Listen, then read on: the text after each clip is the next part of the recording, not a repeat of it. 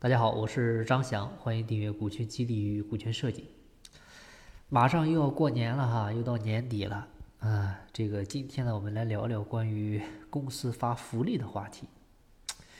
你看，一到过年的时候，哈，我们刷 刷这个新闻，各行各业基本上都有发他这个行业的产品的，像很多重工业，他有发锤子的啊，羽绒服行业有 有发发这个羽毛的。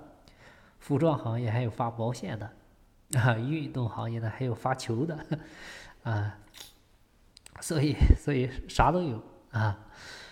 当然了，大部分公司呢，这个很多过年的时候可能是米面粮油，对吧？等一些比较日常都需要的这些日用品。那关于员工福利的发放呢，可以说是每个企业每位 HR 的大难题。像中秋节发月饼，对吧？都发月饼。对吧？都二十一世纪了，谁还吃月饼？啊，发米面粮油，员工呢都是小年轻，都不做饭。去年发的有好多还没拆封呢，对吧？前一阵发大闸蟹，啊，公司预算又有限，对吧？大闸蟹，而且到的时候是活的，你吃的时候就不确定了。所以这个节日福利到底应该发啥？最终呢，很多人可能纠结来纠结去啊，中秋还是发月饼，过年还是米面粮油。啊，结果呢，刚发出去，啊，员工呢不仅不感激，啊，还紧接着又吐槽，年年都是这个，还不如不发。于是呢，这个很多 HR 虚心听取了员工的建议，啊，并且呢也给老板传递了大家的一个想法，于是第二年也不发米面粮油了，啊，不光米面粮油不发了，其他的什么购物卡也都不发了，结果员工又来吐槽。今年连米面粮油都不发了，公司怕是要黄啊！赶紧跳槽吧。那么问题来了，既然发福利这么出力不讨好，但为什么公司还是要每年都发呢？他为什么不直接给员工发钱呢？首先我们来看一下哈，福利到底是什么？福利的话呢，它跟基本工资这个这个奖金跟津贴，它共同组成了公司的一个薪酬体系。啊，是非常重要的一环。像基本工资，它可以包括，对吧？工资、绩效工资，再细化可以是在编、在岗、固定工资、绩效工资，对吧？提成、司令工资等等啊。其中在编工资全员一致，跟岗位司令贡献职级没关系啊。只要是公司员工，他都能有啊。这部分收入没法这个体现激励性。当然了，一般呢就是比当地的最低工资水平高一点就可以。然后岗位工资的话呢，跟公司的岗位职级啊晋升制度有关，职级越高，岗位工资越高。同时，岗位工资呢又包括固定工资和浮动工资两部分。浮动的部分呢，其实就是绩效工资，根据员工的一个绩效考评结果来决定是上浮还是下浮，啊，也能够体现出一部分的激励性。但是呢，由于浮动范围小啊，有时候呢，激励性也不足啊。当然，提成呢，就是大部分的岗位获得高收入的一个主要来源，它也是奖金的一部分啊。所以我们上面说的这么多啊，这个这个就像福利的种类啊，很多花样也很多，但本质上走的都是物质路线，而且成本比较高。众所周知，员工激励。包括物质激励和精神激励两部分，物质激励就上面我们说的这些，当然还有股权激励哈，啊，这个这个你可以理解起来也很直接，就是给钱就行。那么精神激励是什么呢？怎么做到呢？哎，其实福利的发放就是精神激励的一种很好的形式。曾经有一段话啊流传颇广：七零后把加班当上班。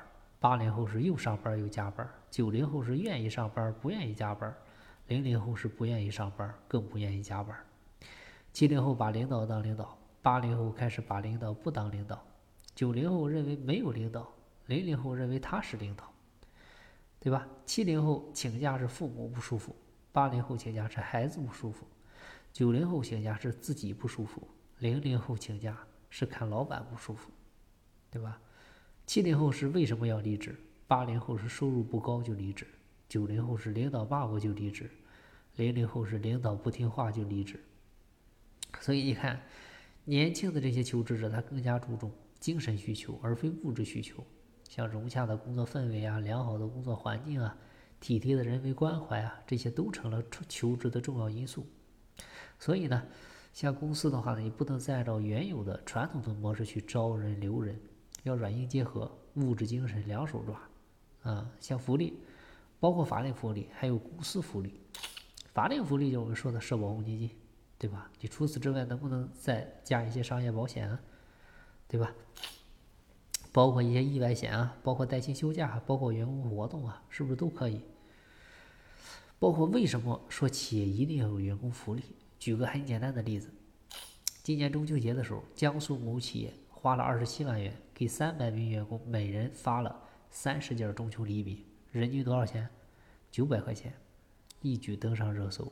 而且礼品除了包含生活所必需的米面粮油、中秋月饼之外，还贴心的准备了过年过节要用的白酒和啤酒，啊，甚至给员工的孩子还准备了一套玩具，给父母都准备了保健品。所以试想，如果你是这家公司的员工，你会作何感想？是觉得公司弄这么大阵仗就为了博眼球，还是觉得公司确实把员工当家人，还是觉得不如直接发钱让人想买什么买什么？你看这个电视剧《大染坊》里面有个类似的场景，啊，那个时代的劳动力呢很便宜，对吧？在布铺打工的伙计甚至没工资，而管饭就行。像陈六子他厂里的工人，过年的时候每人能发到二三十块大洋的一个喜面，外加一个厚肘子。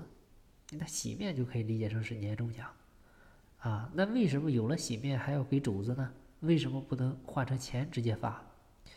陈六子是这么解释的。哎，你没受过穷啊！你不了解工人，你给他发多少钱，他都不舍得花。你给他发个厚肘子，这个工人嘴里碗里都是肉，他能不玩命干活？只要工人多干活，少出次品，多少肘子都回来了。就这样啊，跨越时空的两个老板做出了同样的选择。更多的企业老板呢，也逐渐明白了这里面的道理，开始重视员工福利。加强大家对企业的认同感，凝聚人心。所以啊，员工福利激励员工性价比最高的形式，啊，就是，其实也就理解了为什么公司宁愿绞尽脑汁买福利礼品，也不直接给员工发钱。啊，月饼可以拿去送人，米面粮油可以带回老家，扒鸡熟食可以自行解决。那这样，公司和员工之间的联系自然也更加紧密，对吧？你哪怕发购物卡呢？对吧？员工消费的时候，他能想想这是公司发的就可以了。好了，今天的分享就到这儿，希望对你有收获。节目在西天，就在路上。我是张翔，下期再见，拜拜。